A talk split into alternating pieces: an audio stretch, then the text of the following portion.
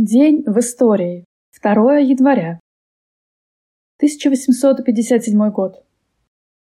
2 января 1857 года родился Степан Николаевич Халтурин. Годы жизни 1857-1882. Один из первых русских рабочих революционеров, создатель Северного союза русских рабочих, организатор покушения на Александра II. Степан Николаевич Халтурин работал на различных промышленных предприятиях в Санкт-Петербурге.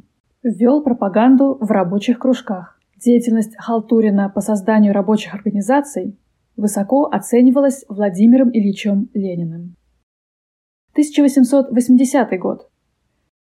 2 января 1880 года родился Василий Алексеевич Дегтярев, годы жизни 1880-1949 советский конструктор стрелкового оружия, генерал-майор инженерно-артиллерийской службы, доктор технических наук, герой социалистического труда.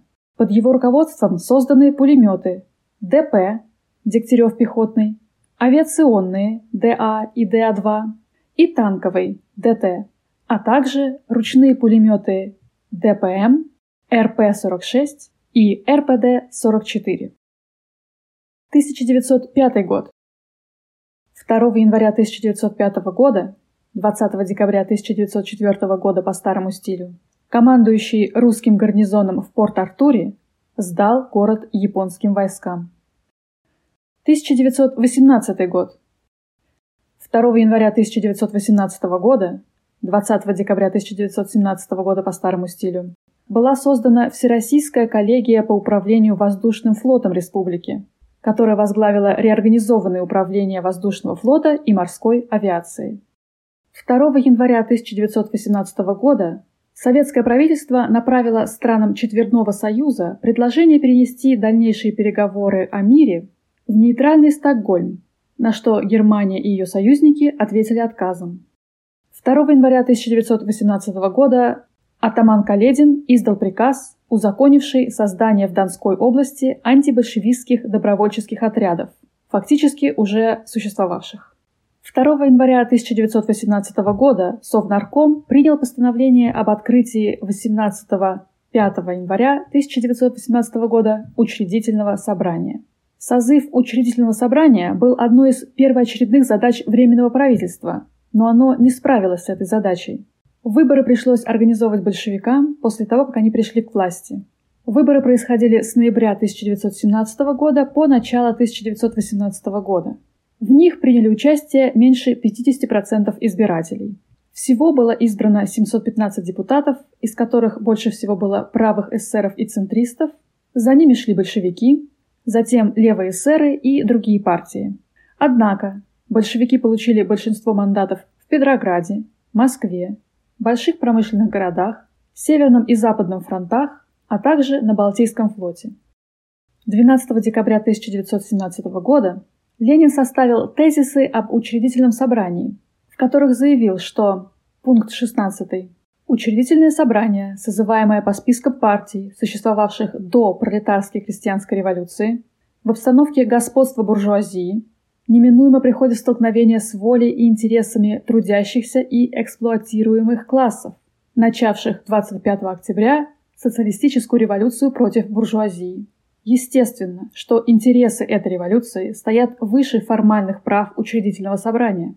Даже если бы эти формальные права не были подорваны отсутствием в законе об учредительном собрании признания права народа на перевыборы своих депутатов в любое время.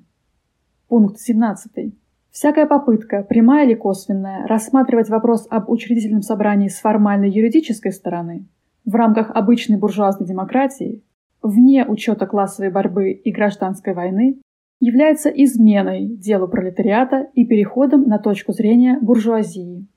Единственное заседание учредительного собрания открылось 5 января 1918 года в Таврическом дворце в Петрограде – Учредительное собрание отказалось рассматривать Декларацию прав трудящегося и эксплуатируемого народа, которая наделяла бы Советы рабочих и крестьянских депутатов государственной властью, тем самым пытаясь сделать нелегитимными дальнейшие действия Советов. Собрание было принудительно распущено 6 января 1918 года в ЦИК. Антибольшевистски настроенные политические силы не признавали этот распуск. 8 июня 1918 года в Самаре в ходе гражданской войны эсерами от имени Учредительного собрания верховной властью временно был объявлен Комитет членов Учредительного собрания. В ходе государственного совещания в Уфе было достигнуто соглашение о преобразовании Камуча в съезд членов Учредительного собрания и сформировано новое Временное Всероссийское правительство – директория.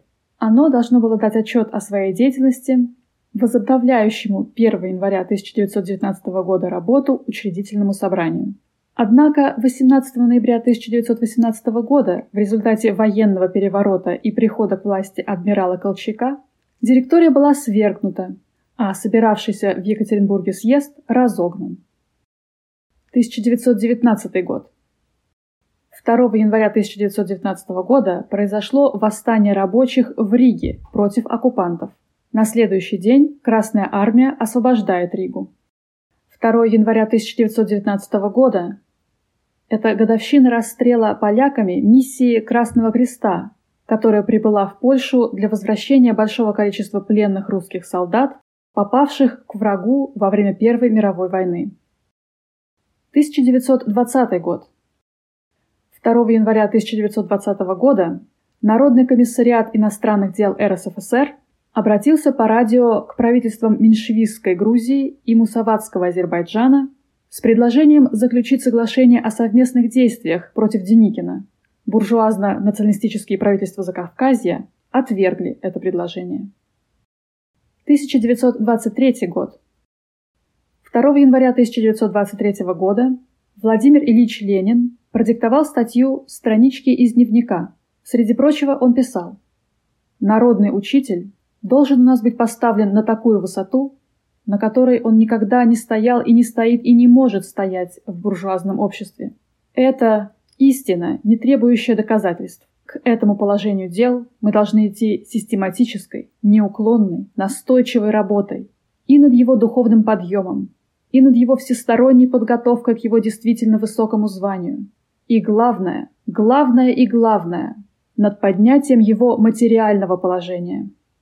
Надо систематически усилить работу по организации народных учителей, чтобы сделать их из опоры буржуазного строя, которой они являются до сих пор во всех без исключения капиталистических странах, опорой советского строя, чтобы отвлечь через них христианство от союза с буржуазией и привлечь их к союзу с пролетариатом.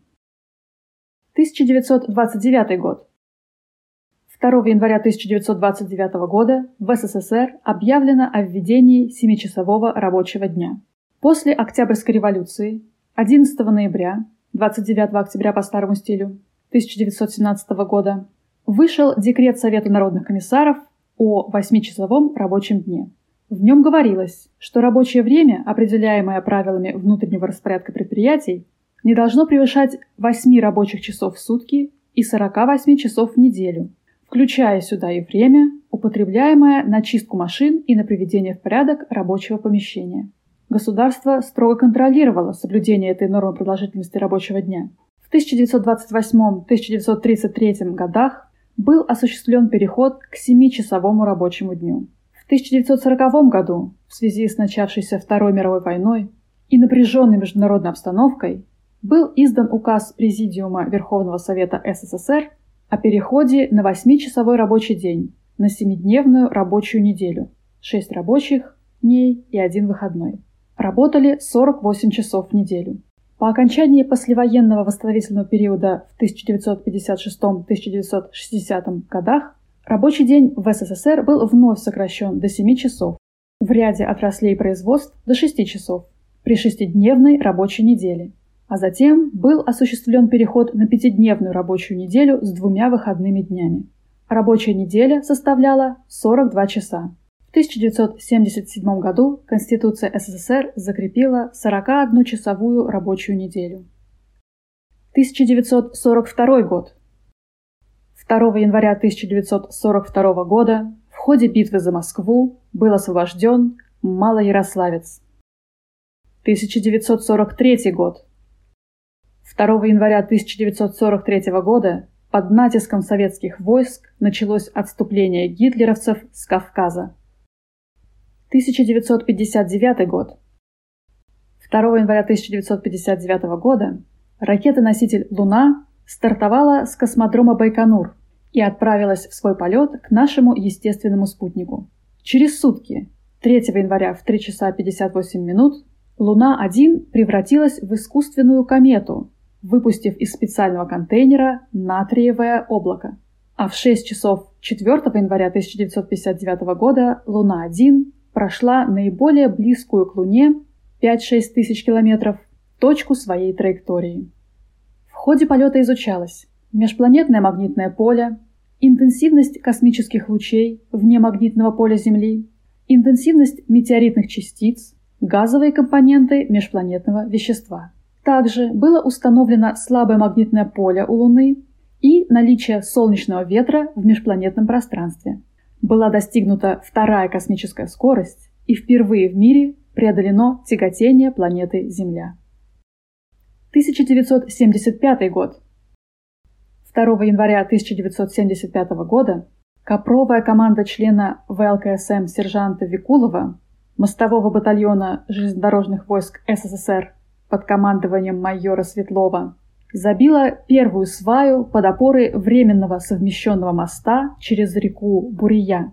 Мост был построен в срок со 2 января 1975 года по 15 апреля 1975 года. Опыт строительства временных мостов на БАМе конкретизировал пути поиска оптимальных решений по основаниям опор мостов для районов с суровыми климатическими условиями. 2009 год. 2 января 2009 года скончался Анатолий Маркович Гуревич, родился в 1913 году, сотрудник советской военной разведки, разведчик-нелегал, один из руководителей Красной капеллы. Таким был этот день в истории.